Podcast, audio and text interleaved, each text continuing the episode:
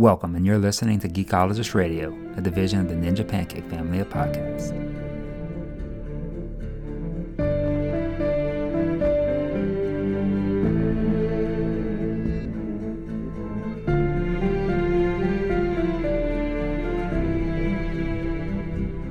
Hey, it's Dave, and welcome to Geekologist Radio's special Westworld review episode, where we're going to take you through all things Westworld. We're going to accurately predict the future, and let's introduce our crew for tonight's cast. We have Cajun. Derek is with us. What's going on? Doing good. Doing good. I'm, re- I'm ready to get started uh, with this. We have a lot of what do we know and what do we don't to cover this week. That that one's we're loaded on that front. Yeah, and and- and we also have Chris here with us too, who's you know recovering from the crushing blow of learning Emily's name. Yes, but also from the triumph of learning that there could be another host in our midst.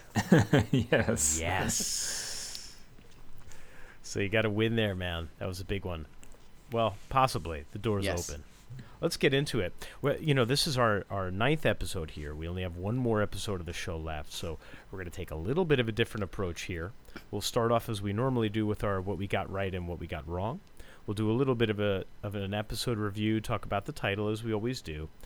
And then when we get into what we know and what we don't know, that's really where we're going to start to sort of discuss and, and, and wonder about some of the open ended questions that we still have heading into this last episode. So we'll tie all of our predictions and theories and everything into that bit. Uh, so let's get right into it, guys. We have a lot to talk about here tonight. Uh, first of all, what we got right and what we got wrong. Cajun, what did we do right? Well, uh, I called that Emily will find her dad and keep him alive long enough to make it to the Valley Beyond. So right now the first part is right. Second part's still looking good. Uh, except uh, Emily's not going to be the one getting him to the Valley Beyond because some bullets William threw her way. So uh, she, she's not getting there too. Yeah, that was a pretty good one, though. I, I think that's I would put that definitely in the we got it right. Yeah, for sure. Yeah. Another one that we have really been talking about for a long time, and it really, it's hard to really call it a full reveal because we just completely expected it at this point. But the Valley Beyond does indeed house data on all of the guests that have gone through, and that's really the big nexus of where all of that information is held. And we just had that finally definitively confirmed in this episode. Mm-hmm. Another one that I got really excited about, Teddy the Turncoat. He did his thing in this episode. We we called that one. Kind of saw that coming. He finally stepped up and defied Dolores. Uh, although he did do it in a little bit of a different way than we thought. He didn't do it with violence or trying to physically stop her. He just said, "I'm not going to be here to protect you anymore. I can't continue forward with you," and he offed himself. So uh, that was a big move there on Teddy's part. It was very sad, a really bittersweet moment. Dolores really, I think, had a moment to reflect on how dark she has become and how it's affecting those around her that she cares about. But uh, we called it Teddy the Turkey. And a brilliantly written scene. Like the dialogue right there was perfect. Yeah. It, it was a really awesome twist later on when you saw William do the same exact thing. And it was like the, the blurring of the, the lines again where their, their paths cross. Um, they were just on opposite ends.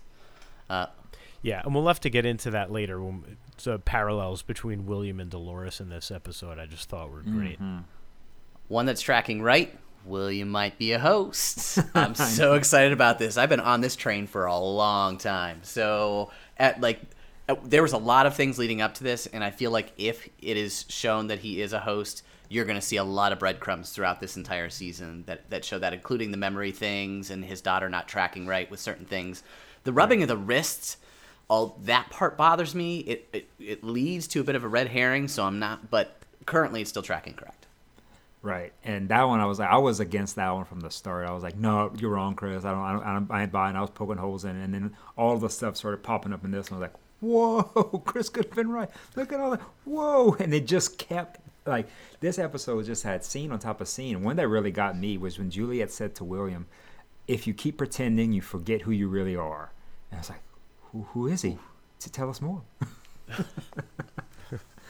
uh, that was that was that was good how they layered all that in and, and instead of spread like the little stuff was previously but the heavy stuff was all in one episode with the reveal at the end of him cutting his wrist but not us knowing for sure. So that was a really good cliffhanger ending at the end for that one, with all the reveals in this one. For sure. We didn't get anything wrong, did we, Chris? Uh, uh, listen. I'm not. I, I'm. I, we'll we'll say right now that Emily is not Grace, but Okay. I don't. I don't know. We'll see. This this could change. We'll see? If, well, this could change if we find out that Emily was a host. This could change.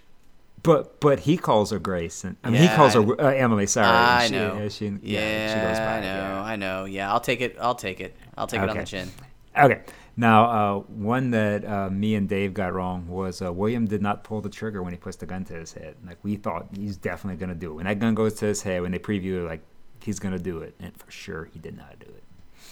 yeah, we were so sure, right? No. Ah, Yeah, Script that, armor. That's all Script armor. that, that accurately predicting the future stuff's crazy.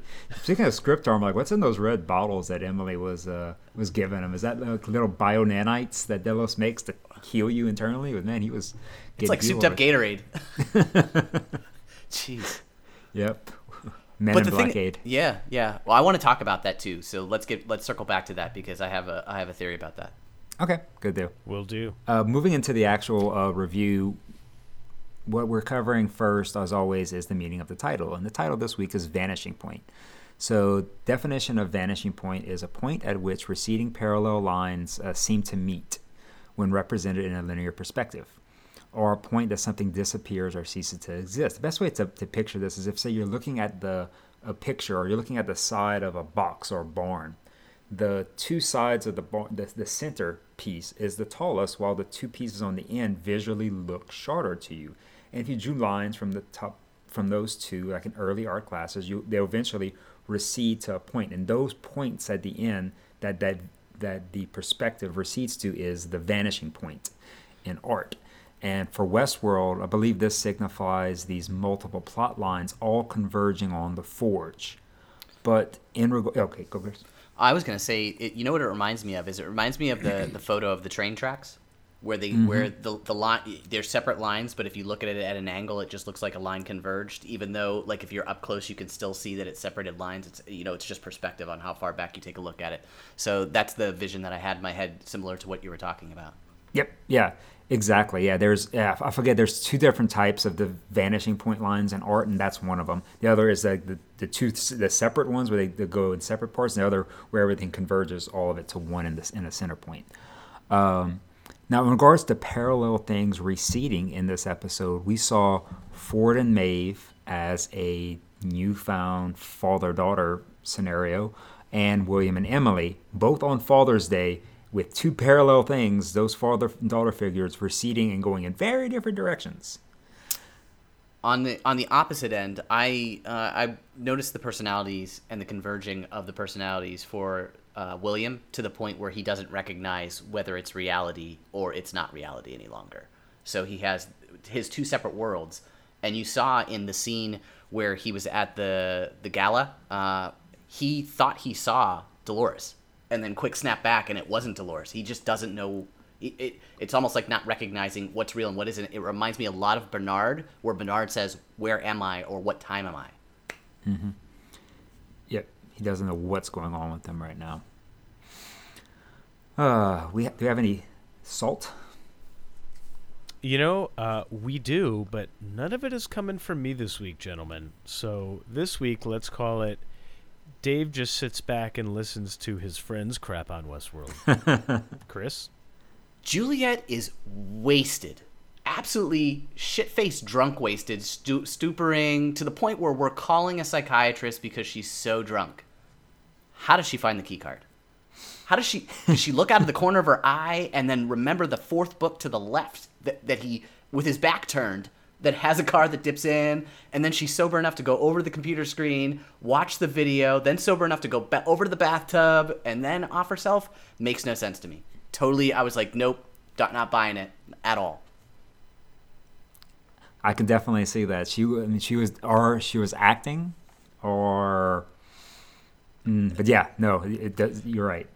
it doesn't make sense. it doesn't make sense i was just like that was the one part of the whole entire episode where i'm like nah other than that everything else seemed to jive but like that was just like ugh now, uh, two things that didn't jive for me uh, that I have a problem with was a uh, Ford somehow picked a favorite AI and it was Maeve. That came out of left field to me. When did this happen? It wasn't Bernard or Teddy or Dolores or even Lawrence of all people, El Lazo for. It was Maeve all this time. This scene shoehorned in. What are you guys' thoughts on that one? Have we ever seen them uh, on screen together, Maeve and nope. Ford? No. Now I cannot blame Ford for her being his favorite because I absolutely love Maeve. Right. And, and except like maybe a scene in season one where he was maybe working with her with a tablet, but we never saw, I think, any semblance of affection that we, that we saw with Dolores and Arnold. That was obviously his favorite, but we didn't see that at all uh, with Ford, in my opinion. And unless they're going to show us a ton of flashbacks to to make that right later, I'm not buying it. And and yeah, I agree. That, Felt a little out of left field to me. Not too. that we didn't think that Wave Maeve was awoke, but the fact that in that scene he said, "I gave you the out to leave, and you chose to come back." That's free will. So at that point, she's definitely awoke and definitely conscious and making her own choices. Mm-hmm. Exactly. Uh, that's something that we had said a lot last year. And that was clear to us now, which is gr- that was a great little reveal. Um, now, one thing we know is the hats that they are given in the park are the brain scanners because Bullshit. we know they took the, we know they take the DNA out of them. We know that they monitor them visually with the uh, the host's uh, recording of them, but the hats as brain scanners is either too silly or just simply smart because how do they get brain scans in other parks that don't have hats everywhere? Like the Raj, there was hardly anybody with a hat. I don't get it. Too much of a coinky dink that Emily was wearing a hat too. Like it's like no other females in this park are wearing hats. People are hatless all over the place, and she happens to have a hat and he has a hat. And I'm like, come on, like. And on top of that, like you just said, like what are they doing in Shogun World and all those other places? Nobody's wearing hats there. I uh, I had a, I have a lot of trouble with that one being the uh, the extra piece. Maybe somebody that uh, doesn't wear a hat just doesn't get a full personality workup profile. I don't get it. So in the sex scenes, are they all just wearing ball caps? Like is that because uh, uh, I, I, it makes no sense. Like how how do they record that shit like that? Because you're not wearing like a five gallon hat. Maybe they have on different hats. Maybe, maybe they're called nightcaps. Cap, nightcaps. There you go. oh, oh, play on words. Words are fun.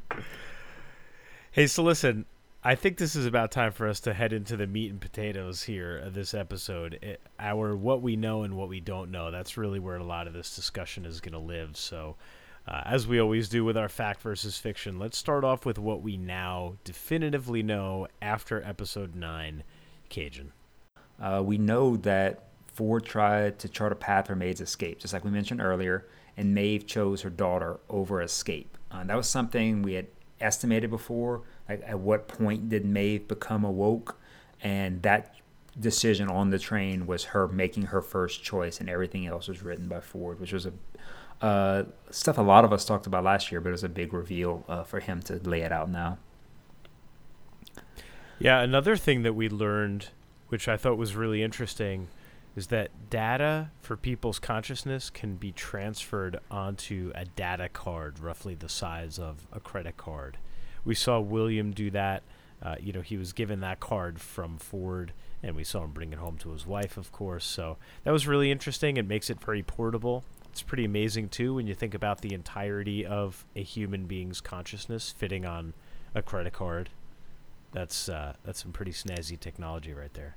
Yeah, if I had to hazard a guess, I'd say it's a, a American Express Black. Like it, it's, it's that thing's got some pretty hefty weight to it. Um, on that data card, uh, uh, I had uh, slowed down the scene that has uh, Juliet taking a, or not to Juliet, yeah, Juliet taking a look on it. Yeah. Mm-hmm. And on the pro- the profile, it says it's a, it's a category 47B with persecutory uh, subtypes of delusion and paranoid subtype which means that he is kind of almost in a, in a schizophrenic state. Like everybody's against him. He's not sure what's real, what isn't real. Um, 0.0072% of all people have that profile. So, one, it makes him pretty rare, and also makes him a very easy target for the game. Mm-hmm. Yeah. And why he did some of the stuff he did. Yeah, a- another thing that we got too is uh, Juliet had mentioned that William makes yearly visits to the park, which made me think a little bit because a, a person being a titan of industry specifically for Delos, I thought he would be visiting the park a little more often than his yearly visits. So I'm kind of curious on how like how long those extended stays were when he did go visit. Right. And uh, something else we do know from those uh, those visits is that we know Juliet's suicide is close in time to William entering the park in season one, and William's decision to pull the plug from James Delos's project and decide to destroy his own project. We were trying to timestamp those uh, things, and we know because uh, Juliet makes a comment to William about it being about time for his yearly pilgrimage to the park. And so now we can timestamp that she died. Uh, he goes to James Delos, pulls the plug on on that project, and then starts his thing. Chris, oh, sorry, you what you said, and then where my brain was, we were in two separate places because I was thinking of him in the tuxedo, and I was thinking that perhaps he went and pulled the plug on that prior to entering the gala that he was at because he was wearing the same he was wearing the same exact oh, gotcha. tuxedo. Like he had gone down done that because he was wearing that same exact tuxedo with the cuffs on it and then mm-hmm. went upstairs like either was there and had come back and then went i don't know but like that's where my head was at because Oh, I'm just trying to think of him in that suit it was either there or, or when he was going up for ford's speech and it makes a lot more sense that it would be that event rather than ford's speech hmm. but he would have to go all the way to wherever Westworld is. We'll call it China, and we'll make the. Also, you have to make the assumption he's not living in the park. I mean, Sure. but that's but he could be, but he would have had to make a big travel there. But yeah, that's a good point too. Huh. But it, they are close together. But it's a matter of what event he was sure dressed up for sure before he went. sorry that's probably way out there it's just i was just thinking i was like oh i was trying to put two and two together it's probably two and six it, it- it's westworld need, need three, four, and five for Yeah, first, right. and we don't know what parks three, four, and five are. oh no sure Oh, and uh, uh, speaking of uh, Park Five, there's a really good interview out there uh, from E3 that has um, the creators, Jonathan Nolan and Lisa Joy, doing a panel at E3, about a one-hour panel on their in- video game influence of them making Westworld and how they make different gamers' uh, personalities in the park. Specifically, they talk about Williams Men in Black, but uh, Jonathan Nolan does make a mention that if they were to go to a park as a family, or he would, or if he was to take his wife, they would go to Park Five, and we don't know what Park Five is. So that was a curious uh, rel revelation there. future world That's that's my thought. I was like, that's probably the safest one with all the niceties that he might be saying. Yeah, same. Now, uh, going jumping back into what do we know? Uh, we know that William and Ford prefer to murder humans to avoid potential roadblocks because Ford Nard or whatever you want to call him now, he wants to straight up kill Elsie, and he killed those guards earlier, and he has no qualms with it right now. He has no qualms having Dolores kill everybody at the gala. William guns down Delos's agents um, just because he thinks they're not human or that they might pull him off of his narrative that he's on or the game that he's on. Then he guns down his daughter when there was a host scanner right there on the ground nearby. He could have used that to check see if she was a host, and instead he shoots her as his first choice. So they just they prefer murder. that goes back to that paranoia that but like him constantly just like i can't trust a single person it's almost like he's engaged and then you can just see him distance and then he's disengaged and all of a sudden he's just a completely different dude Yep. Um, one other thing we know is that both William and Dolores, right now, they're both tragically alone. They both have caused the death of everyone who cared for them, and they're playing into Dave's theory previously that they leave the park together. Because right now they're parallel, both going to the same place with the same tragic backstory with this lost love they have in the past as their history. So playing right into that, sir. he even says it uh, that he belongs in that world more than he belongs in the real world Hmm. Yes, sir. Uh, and then one more uh, for hand over to Chris for a few is that previously William mentions he doesn't drink except in the park, but then in the real world he grabs a drink. He just kind of he says, "Eff it, give me a Macallan," and he also mentioned that he controls how much darkness he lets in. So that's him letting in some darkness into the real world. So we know he has allowed himself to do that in the past, which gives an opening to that's why Juliet and his wife is seeing so much darkness in him in the real world, not just in the park, because he was letting it in and she was seeing it. It wasn't just contained to the park. Then she saw all of this darkness from the park, and that just puts the icing on the cake for her that she married a monster. Every time I hear about this darkness, it makes me think of Venom. and like there's only, there's only so much before it like just overtakes his body and it just be becomes Venom. Um, Yeah. Or Dexter. Or Dex, yeah. Yeah. Uh, one of the things that I really uh, thought was interesting is we knew that they held the or had theorized that they held the people coming into the park and all of their information. But what I had no idea was is when they specifically said exactly what they were doing to Daddy Delos, they were doing to everyone else, meaning they were running these cycles on other humans throughout the mm-hmm. entire park, which is crazy. How many people came into this park? Where are all these people being stored, and how are they running them? Are they running them in the forge? Are they running them in real life? You know what I mean? Or, or who are they specifically pulling out to be able to run in real life? Was was Delos the only human that they were running the experiment in the real world on, but everybody else was in the forge What do you do with a forge? store?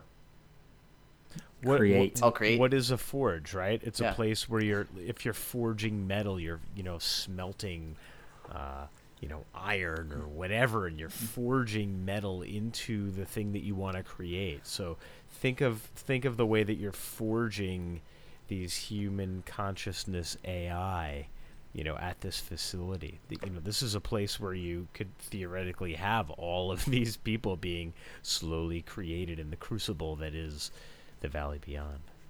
Yeah, and and we're kind of going into now what we're kind of seeing the forge as, but it says a natural progression. So we'll keep it into this what we know part about what they did with James Delos and stuff because I think James Delos was a one-off. That was the first trial. As they're collecting all of the brain processes, they're collecting a lot more than just maybe one interview and a couple of days in a lab with James Delos. They're collecting a lot more of it. But one of the big things they have is they have narratives to run just like in the cradle. You can run the entire Westworld narrative, which is what the cradle ran, with all of the hosts going through their motions, then throw in all of these guest personalities in there and how they interact. And you know how they interacted, and you the computer could constantly be tweaking personality choices into where every guest makes the same choices they would have made when they were in the park. And you just run these guests through the park's narrative in the cradle, bouncing them off of everything that they would have done before in a much bigger test environment than just a small room that James Delos was in, till you get fidelity. And then you have that fidelity going or perfected for all of these guests until you can get those little pearls or whatever perfected or whatever the storage device is affected where you can put it into a host and leave the park. That's my thinking. Yeah. And again, not to, you know, I don't know, maybe this is a little bit too obvious to point out, but if it's named the cradle, you know, think about you're nursing this little infant consciousness to, you know, full realization. You know, these names are not just drawn out of the air and, and thrown in there. The, everything we know in the show has has meaning. So So as a side note, when you said the word forge, in my head I heard the word foraging, which is why I said to to, to hold as opposed to to build. I don't know why. So like that was like you were talking and I'm like, I don't what the hell's he talking about? Oh dad, now my brain goes, Oh yeah, it's really it's been a long day. it It's is. been a long day. Um Yeah. Uh, another one is the scanners in the park only scan for the C6, which means they're looking for the bombs in the back. Isn't a way to tell if somebody is a host or not a host because if the bomb wasn't ever put in the back, anybody could break that. Bernard could do it. Maeve could do it. Potentially, uh, MIB could do it. That that scanner is not to tell if it's a host or not. It's to tell if they have the C6 in their back how do you know? uh, because it says right on the scanner. Like it runs the the C6, and then four episodes ago or five episodes ago, when they went back in, check to see if they have it if if they have it in their spine, which is exactly where that bomb is located because Maeve said it in season one. That's it's it's it's located in. So they just scan for it. If they see it, it it runs either clear or doesn't run clear. If it runs red, time to go. But if it was never in them to begin with, you could pass that, which makes it really weird. Like if that's the only way to tell the difference between a host and a non-host is that bomb. I mean, Right. It, it just, Especially have a giant mind core muffin in their brain you can scan for. I would think. yeah, and you can tell that because Bernard passed the test the first time, but then he uses his thumbprint and can't get in to Maeve. So Yeah, Yep. you would think they would maybe have like a portable ultrasound or something at that time that you could just kind of sort of wave by and see Mhm. the, you know, that that structure inside of their head. Yep, that would make more sense. Uh, let's see. What else do we know? Got one more thing. We know that Ford and William had an agreement to stay out of Williams' project and Ford's narratives. That's why Valley Beyond was existing over there, and Ford had run the park by himself because Ford was allowed to know what was happening over there in the Valley Beyond general, but you stay out of it and vice versa. So that's why they had these two titans of power, both staying out of each other's way and both having power of their own parts of the organization simultaneously. And also why Ford wasn't scared he was being fired because he had all those secrets in his back pocket on William if uh, if stuff went south. I, I put down Ford's speech, and like I could pick a like, I mean, pretty much anything that comes out of Anthony Hopkins' mouth at this point. Uh, but the conversation that he had with Bernard at the, the truck, um, and he said to him the, the Mayu line, which I didn't know what it was at first. Um, and I was watching an episode of another show, and they discussed um, the connection between Cain and Abel, uh, in which um, God comes down and allows Cain to make the choice to choose between um, God or his family. Um, and so I believe this is an opportunity where Ford is saying this to Bernard, giving him a choice between either the hosts or the humans. And which and is for context, so what was the line in the show? um, for context, um, he said to he says to him, uh, "Oh, when oh he was at when Bernard was like get, get the f out of my head, basically," and he he's outside of the truck. It's the first when he's inside the truck the first time, and then he's outside. Well, whatever the SUV. Um, and he he looks at him and he just says he off, I couldn't understand what the hell he was saying because it sounded like he was talking gibberish at first. And he said he sa- uh, says something to the effect of like Mayu or like basically asking him a question, and I I, I couldn't put two and two together. Um, and it it gives Bernard the choice to choose between protecting Elsie and letting her go, or choosing God and and just offing her, and he's choosing to throw away the gun and, and family and leave. Um, and that's the last time you see Ford in his head, which is I think, th- I mean, besides the fact that he like took out all of the the packets, but it was a conscious decision. You know what I mean? Like he's making a choice. So maybe this is maybe that was a turn for Bernard, where he's making a conscious choice. Right, right. Huh. Now, uh, those are the things that we know. Now let's move on into stuff that we don't know. These are questions, and, and a couple of these we'll actually kind of give some of our thoughts on what these are. So this this might blend a little with the theory, but this is stuff we don't know. We're gonna give our thoughts on it. So uh, let's get started, Chris. WTF? Where's Hector in the gang? We haven't seen Hector since we left him out on the mountaintop as Maeve was heading down to see her daughter. That's the last time we saw Hector and the rest of the gang. My guess is the the cavalry will show up inside the mesa to save her at this point. But I mean, if she's got mental telepathy, you think she might have called him a little bit faster? That's all I'm saying. yeah, It's a good question. exactly. um, is Emily really dead? I, I think not. I don't think she's actually dead because I don't think she's human. But that's beside the point. I don't. We don't know if Emily's really dead. All we see is her lumped on the ground. People aren't out until they're out. See Clementine.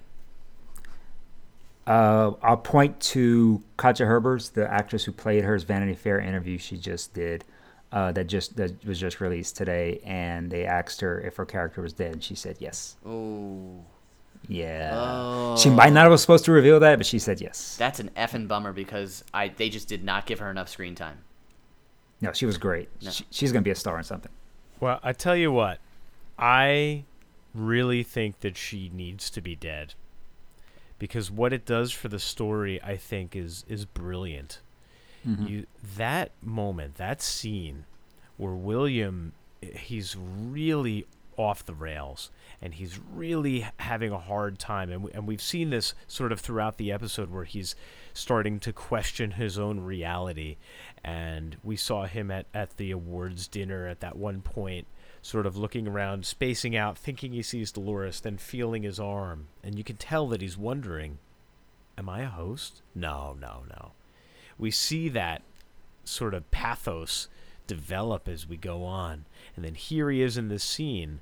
And he, this is a guy that has been confronted by hosts who have been controlled by Ford this season. So it's not totally out of the question, but he sees a rescue party show up and immediately thinks, ah, you're not going to get me, Ford. This is part of your game. And he guns them down. And his daughter looks at him with horror and says, Dad, those were real people. And we get the sense that she's real. And he then says, "No, no, no, you're definitely not real." And he guns her down, and she falls, and he's and he's about to start digging into his daughter's arm, and he's and he sees that she's holding that data card. That moment and that pain that's in him, and that he realizes when he realizes what he's done, he realizes, "Oh my God, she did know." Because she had the data card. This really was my daughter. And who how could she have had this data card if it wasn't her? Because she took it from my house. You know, th- this is her. And that weight on him, knowing that, that he failed and killed his daughter, that is an incredibly powerful moment for this character and for this series. And it's also interesting to us as fans because, you know, as fans, we're doing the same thing, right? We're, we're being William. We're looking at everybody and going, could that guy be a host? Could that by, guy be a host? Maybe this person. Well, I don't know. You know, and, and so, you know, it's so easy to fall into that trap. And, and you can see how easy it is for William, after all these years to, of being in this created world, to, to, to fall for that.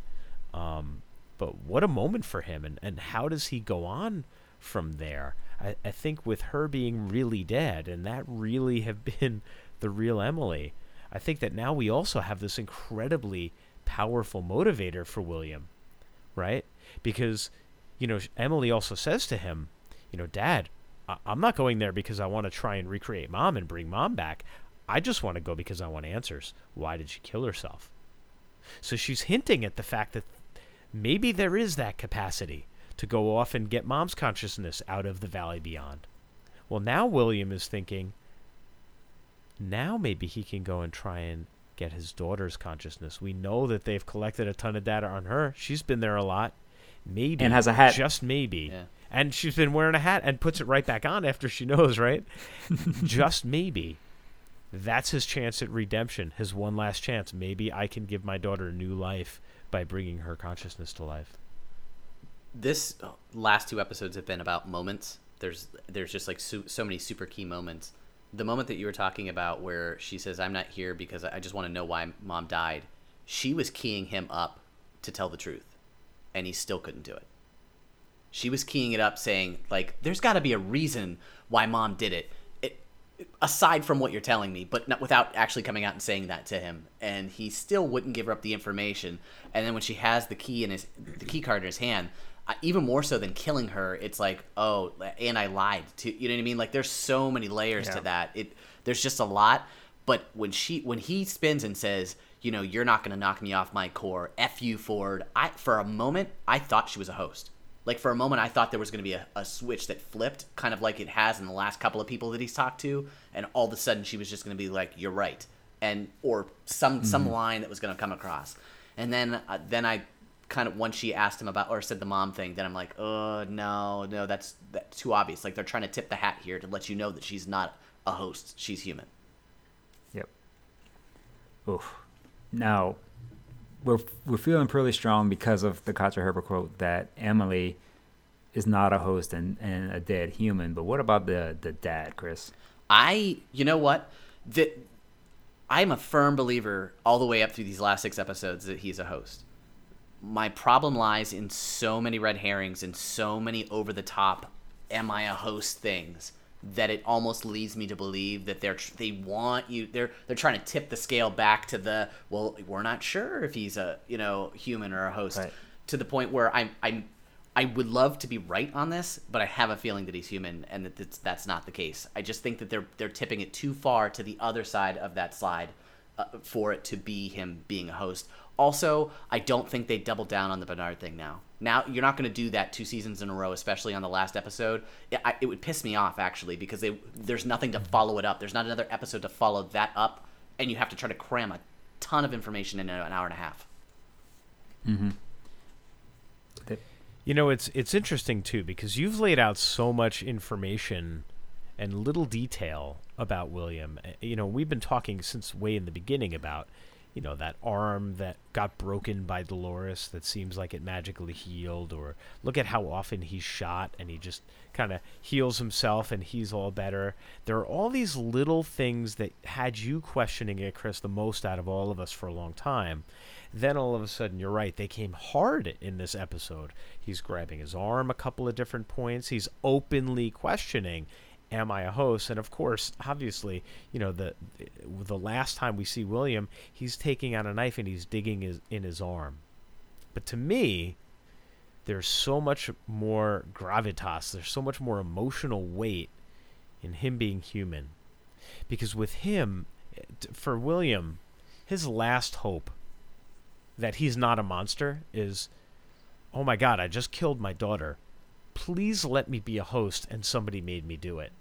Because if I'm really me and I really just did that, how do I move forward with that knowledge and the weight of that knowledge? And so him, you know, he's almost clinging to the hope that he's not really a human. So f- for him to be able to move forward, you know, digging in his arm and seeing just flesh and bone in there, I, you know, that's that's going to be awfully hard for him to put one foot in front of the other.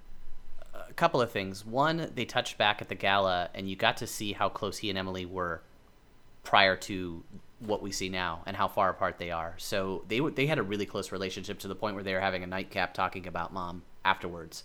You know, after I put her to bed, let's talk, and mm-hmm. that's why she was there. So you got to see the fact that they had a personal relationship, and it wasn't always as rocky as it appeared. In fact, it was more rocky with mom than it, with her mom than it was with her and him. Um, the other thing that and I wanted to loop back to when we were in the beginning about the canisters, you don't know how she how she saved him. I mean, you see the drink bottles, but then you see the the container and you see a bunch of just missing things. So we don't know how she fixed him, and we don't know how long Right. he was out. So that makes it even that's like one of those things again where it's tipping the scale. Like, did she fuse him? Did she just you know mechanically fix him again? How come the medics aren't really there? Like, it's just a lot of stuff. Yeah, and we know that Delos cured all disease, so we know that Delos was a biotech company at at, at least at, at some point. So it has significant biotechnology there. So yeah, it would just makes it, you can just make a lot of assumptions. This series that they can cure a lot of stuff. Maybe just maybe even hangovers. That's what the juice that, that William gave his wife, and that's how she was able to see the book. yeah, she just popped right up. Yeah, yeah. whatever whatever Yeah, was in that water. It's just tricky though because you know we've seen at this point that they have tools that they can use to to to sort of heal. I don't know lacerations in the skin and that sort of thing, but we haven't necessarily seen something that's in a med pack that can heal extensive internal damage, which you know some of the shots that William took for you to just open up a pack and be able to to fix that up. I don't know that we've necessarily seen that. Doesn't mean that it doesn't exist, and it's clearly seems to be something that exists in the show where you can just open a med pack and oh I I was shot in the liver that's fine I'll just stick this little device in the hole uh, but we'll see Yeah, and, and speaking of the uh, the gaming motivations here, I think that is where Nolan and Joy are bring a lot of their stuff from. It's like, how are people healing? Med packs, next. Just like med packs can exist in the real world now. Deal with the devils invented them. Let's go. That's how they work in games. That's how they work here too. Um, moving on to our next, what we don't know. Uh, we don't know where the hell is Sizemore.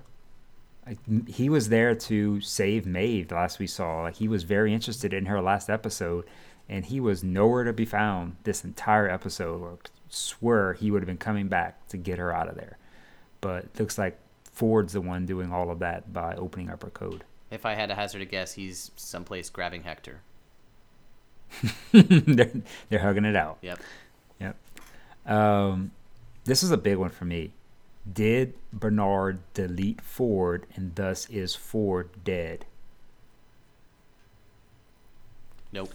Chris you're shaking your head what's up Uh, Ford's not dead because he's mind transferred to Maeve. Okay. Because that was the other thing. Did was it just the speech he put into Maeve, or did he fully transfer into her? And I'm leaning towards that too. That he transferred into Maeve, knowing that he was risky staying in Bernard, a programmer who could delete him, and he transferred over to Maeve. And so I think uh, Bernard did delete Ford, but like Chris said, he's in Maeve. Also, that Yeah, I- speech. oh, go ahead. Sorry. I think that he probably also has the ability to move about via the mesh network. Um, you know, that was something that we saw when he was part of the cradle, but I'm not sure why that wouldn't also work when he's not inserted in the cradle or that's destroyed, only because we see, you know, with uh, what's her name, Clementine. You know, they they put a code into Clementine that's basically going to spread like a disease to other hosts around her using the mesh network and have them all kill each other. That's how they're weaponizing Clementine. So I don't see how, you know, I- think it's plausible for Ford to be able to to jump. Yeah, but we don't see him move around via the mesh network earlier. We see him speak through hosts earlier, but we never see him move around through the mesh network uh, through hosts. Just speak through them. We also don't true. know if whatever Clementine has or what Maeve has works on woke hosts. Might work on unwoke hosts, Oh. but it doesn't work on woke. It, it's probably not going to work on a woke host. It won't. Anybody who's disconnected from the mesh network, like Lawrence was, Mm-hmm. will not work on them. Yep. So they're going to have trouble with Dolores and Maeve and anybody else. So it'll affect some people, but it's not going to affect everybody. Right, and that could be why we. Uh, uh, this is a trailer thing, but we could see some of them fighting hosts, maybe. Um, now, this is a big one. What is the door? I'm holding on to the idea that it is a way to leave Westworld and get out into the real world. I, I I'm still I'm 50-50 on the idea of they think it's going to take them into the real world, but it really takes them into future world. Haha, got you. I, I really like that, which I think you guys have been purporting for a while. Um, Episode but either one. way, I, I- I think that that being their ultimate goal, it's a passage out, and what they at least what they think into the real world. I, I really think that's where it's heading. I really still think that we're going to end up seeing William and Dolores converging and join, you know, heading in the same direction. Especially now that Teddy's out of the way. Uh, you know, William, you know, he has nothing left for him in the real world. His daughter and his wife are both dead. I think that he's going to realize that, you know, my my love for Dolores all along is has really still been here. Look at how the two of us have come together again in the end. The be- my beginning is now my end as well. Uh, let's do this and let's set these hosts free out in the real world, including my host daughter Emily, so that I can give her new life. We need to set these hosts free, and now we have motivation that I don't. Even though I, I kind of always thought that's where things were heading, I don't know that I really 100% understood why that was be Williams' motivation to get the hosts out into the real world, other than to you know bring the game to life. Uh, but now we see an even more powerful motivator, which is, can I recreate Emily and set her free? I think that they're going to lean towards it being a physical as opposed to a metaphysical thing, only based upon the fact that last year the cradle, or not the cradle, the maze was metaphysical. It wasn't a physical thing, and I think that this time they're going to flip it, and it's going to be a physical thing, be, just because they they don't want to go to that same imaginary place again. It might be metaphysical and physical at the same time, but I don't. I think they're going to lean towards the other side. I think we're just going to see a bunch of physical doors. Like, here's the door into the forge. Here's the door out of the forge. Here's the door out of Westworld. This is all these doors are opening. uh, I think it'll be a lot of doors with a lot of passengers because next week's title is The Passenger. Oh, Um, yeah. hmm. So who's riding on whose back? Now, uh, one other thing we don't know. So Emily, we know she wanted to get to the forge to understand why her mom did what she did, but how will the forge be able to determine that information? Emily seems like she's smart enough to know this because there's no recording of the person's cognition in the real world, only in the park. So how can the clone copies represent what the mom would do in the real world unless it runs it through exactly what happened in the house, which still the fidelity test of a cradle or a forge wouldn't be able to do. Um, so I'm having a, a lot of problems with that. I have a feeling that she knew she knew a lot more than than even William does because I mean, look, she could speak Lakota. William came out and said, "I, I don't even speak that language that Ford made up and have you guys speak." And she's talking about she's asking about how they're able to take all that information. If you had all that information, you'd need blah blah blah blah blah blah blah. And she rattled off all kinds of high scientific verbiage that like not the average person would know. And he's like, "Well, we did it in a hat." And she's like, almost like dumbfounded, like it was that simple. Like I thought it was more complex than that. And so I think that she. Uh, that's why I think you're going to see her again. I, she might have been dead, but I think you're going to see her one more time before this episode, but in this last episode is of some sort because there's a reason why she had all of that written in that book. Yeah, there's a copy of her in the forge, at least some sort. Yeah. Um, yeah, because the other thing is these personal selves that are in in the forge like, how can these clone copies represent a person in the real world? Because the park is picking up their uninhibited selves. That is William's big speech to James Delos. Because if you know what they do when they're uninhibited, you can market to them. You you can figure out what they really want in this world. But you can't pass off an uninhibited person in the real world because in the real world we have inhibitions. You put an uninhibited person into the real world, all their friends and family like, who is this person? Like you put Man in Black from the park into William running Delos Corporation, they'd be like, what is this crazy maniac of a person right here? Because that's only his self in the park. And so I do have an issue with these clone copies being slightly problematic in the real world, not being true. All right. No, moving on to another one. Uh, if the personalities um, are real time updates, it would be a brain scan from the hat and gathered by DNA. Same thing like I said before, but the man in black's personality profile is going to contradict one of my theories.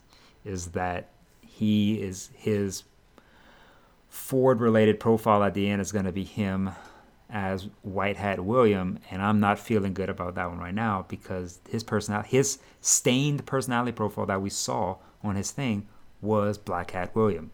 And so I don't see how you can get White Hat William out of that. No, I think it'd be hard pressed. Although yeah. they could, he could look at it as just physically putting him into that younger model, even though it's his, knowing what he knows now. You know, putting his modern consciousness into that body.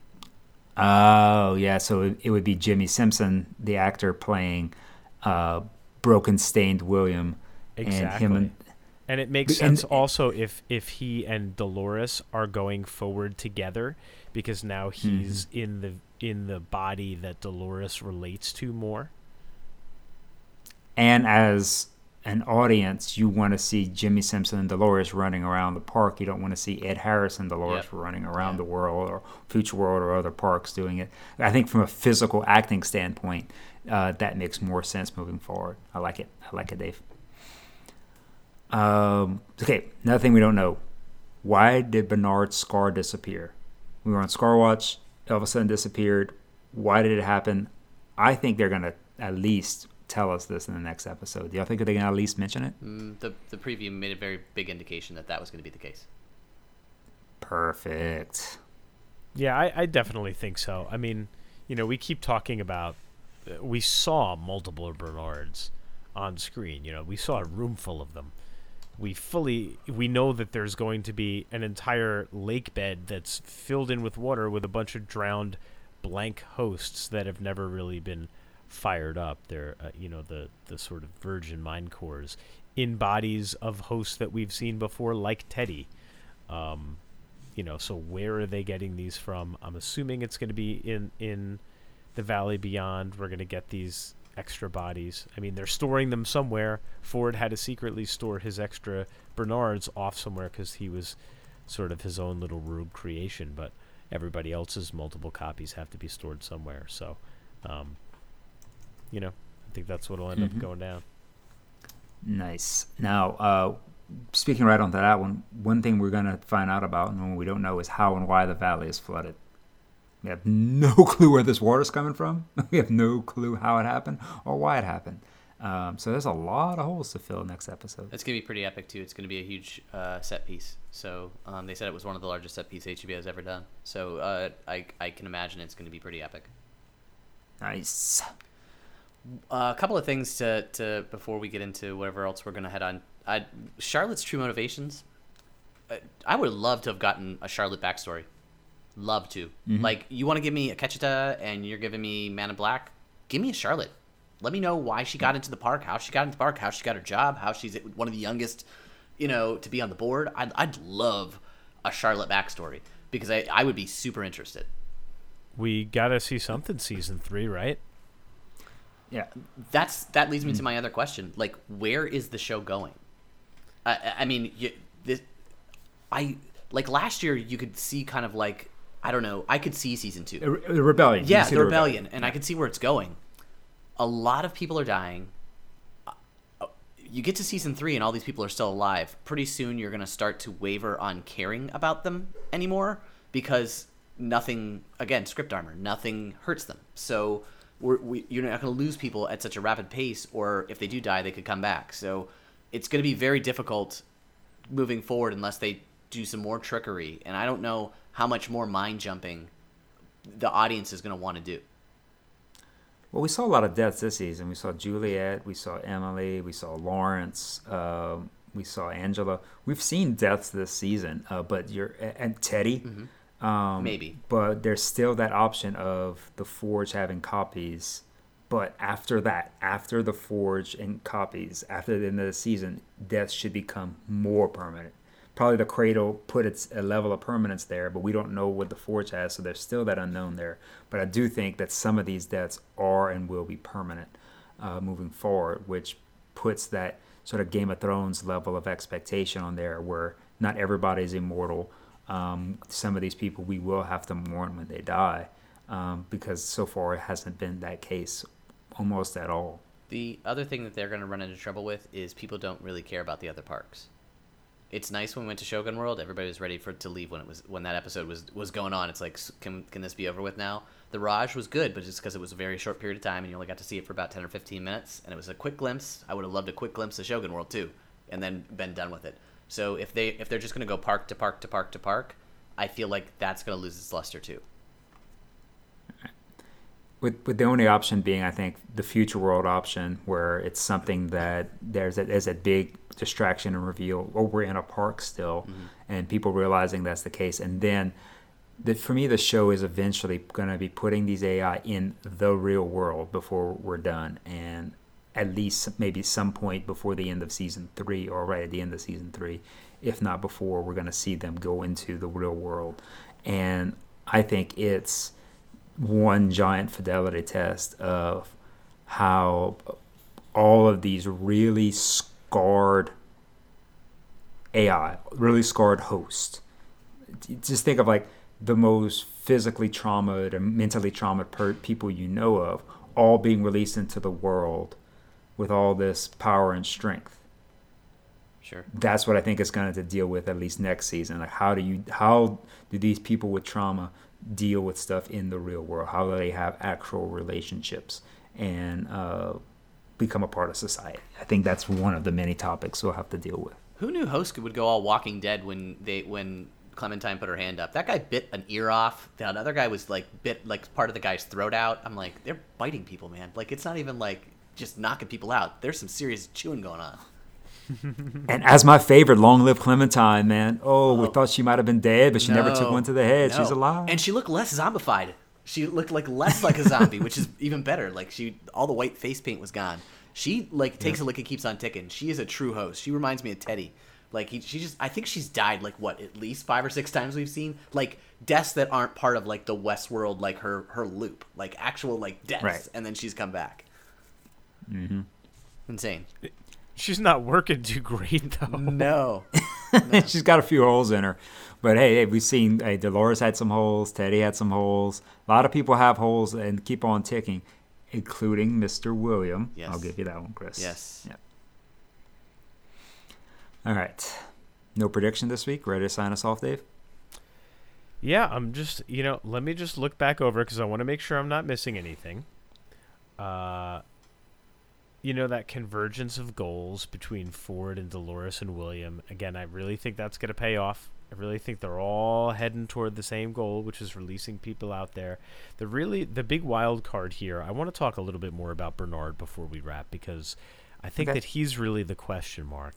He seems to be the white hat here. He seems to be the one that wants to stop any mass carnage that might go on. And he's running off, guns blazing on his own. He doesn't want to hurt Elsie. He says, I've got to go. I've got to get there. I've got to stop this. I've got to do what I can to stop Ford. So, you know, what is it that he intends to do? What does he want to do? Is he the one that's going to flood the valley to try and stop them from leaving? Is uh, is he going to be caught in a showdown? Is he going to look down upon the idea of having that Clementine going and spreading that virus and killing all those hosts? Because that doesn't seem like that would be his bag either, even if that is helping to stop them from escaping or whatever. Uh, that to me, he, he's such a big question mark for me. I'm really curious to see where that ends up. When does the El- when does the 11 day timeline catch up with the Elsie Bernard timeline? Is where I'm curious about. Because How many days do we have left? how many days do we have left? Because he he, he with uh, he, him and Elsie together, and him being downstairs and doing all the stuff that Ford's asking him to do, should be way before he's found on the beach.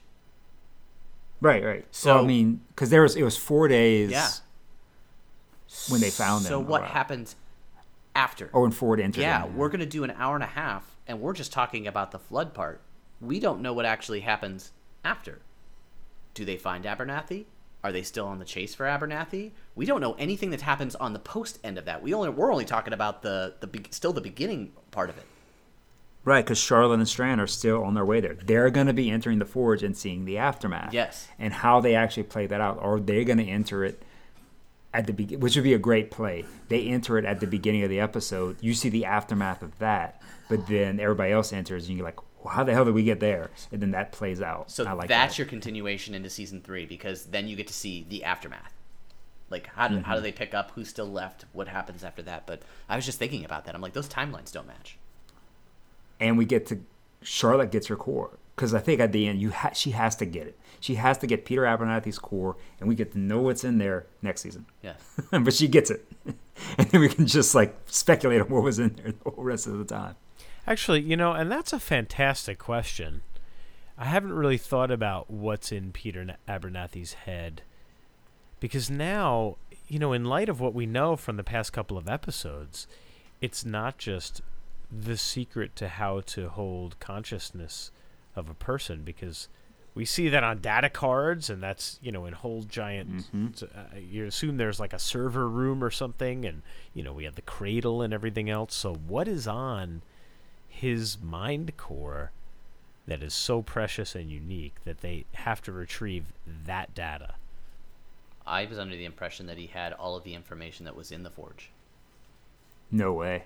It's I mean the Forge is just a massive data bank to have everything in there in his little mind core. I don't, they're- I don't the, the compression algorithm, the guys on Silicon Valley and middle out theorem. I don't even think they can compress the data that much. Unless he has all of the information for all of the board members on it. Mm. oh And that's why they need to get it back. Hmm. Because I, I think That would make a lot more because sense. there's what, like 30 or 40 board members I think they talked about or something somewhere to that effect. So Who are mostly dead now? Yeah. Because that was a board party at Ford's dinner. Sure. So a lot of them are dead now. sure. And nobody seems to care. No.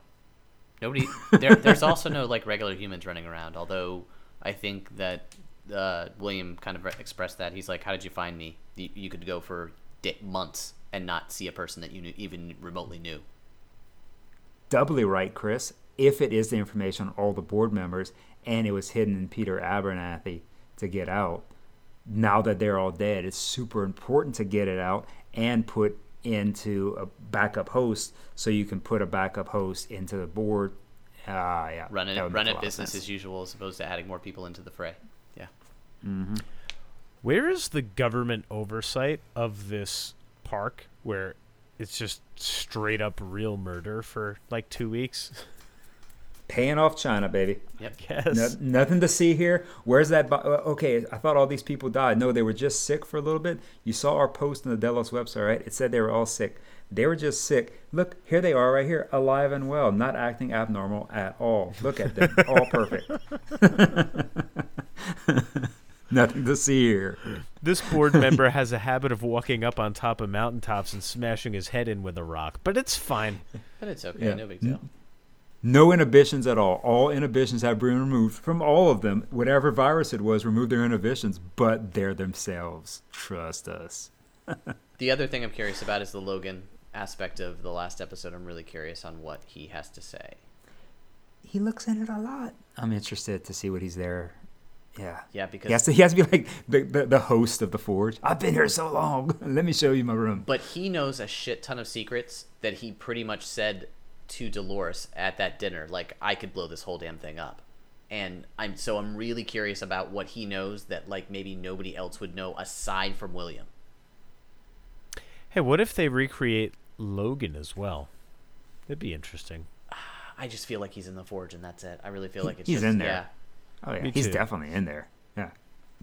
I mean, just just I mean, we're not doing too much on trailer, but yeah, he's pro, like pronounced in the trailer, And so he's gonna be there a lot next week. He's there and he's young, which means he's not he hasn't aged, which means he's the he's got to be a a forged version of himself. Otherwise, you'd see a young you'd see an older Yeah, version or flashback. or flashback or you'd see Yeah. the older version of him. So yeah. All right. All right. I think I'm out of stuff. I think we're good. So, uh, gentlemen, listen. This was a fun one. We really covered a lot, and and this is it. Now we're heading into the very last episode. Can you believe it? Can you believe we're here? I'm saddened that I'm that we're here. I really want this to keep going. Yeah. We Well, listen. It's all right. We got it now. Hopefully, there will be some kind of a little thread that'll have us dangling and thinking, and you know, we'll revisit Westworld again maybe in another year and, and see where we're at. 18 months. That being said, I think it's about time to sign off, gentlemen. So, uh, Chris, where can we find you? Uh, on Twitter at Topher Noons. Great. Cajun? Caucasian Sate, all one word on Twitter. All right. And I'm Dave. You can find me at Big D112358. And this has been Geekologist Radio, a division of the Ninja Podcast family of podcasts, saying thank you so much for listening. We can't wait to talk to you again next week.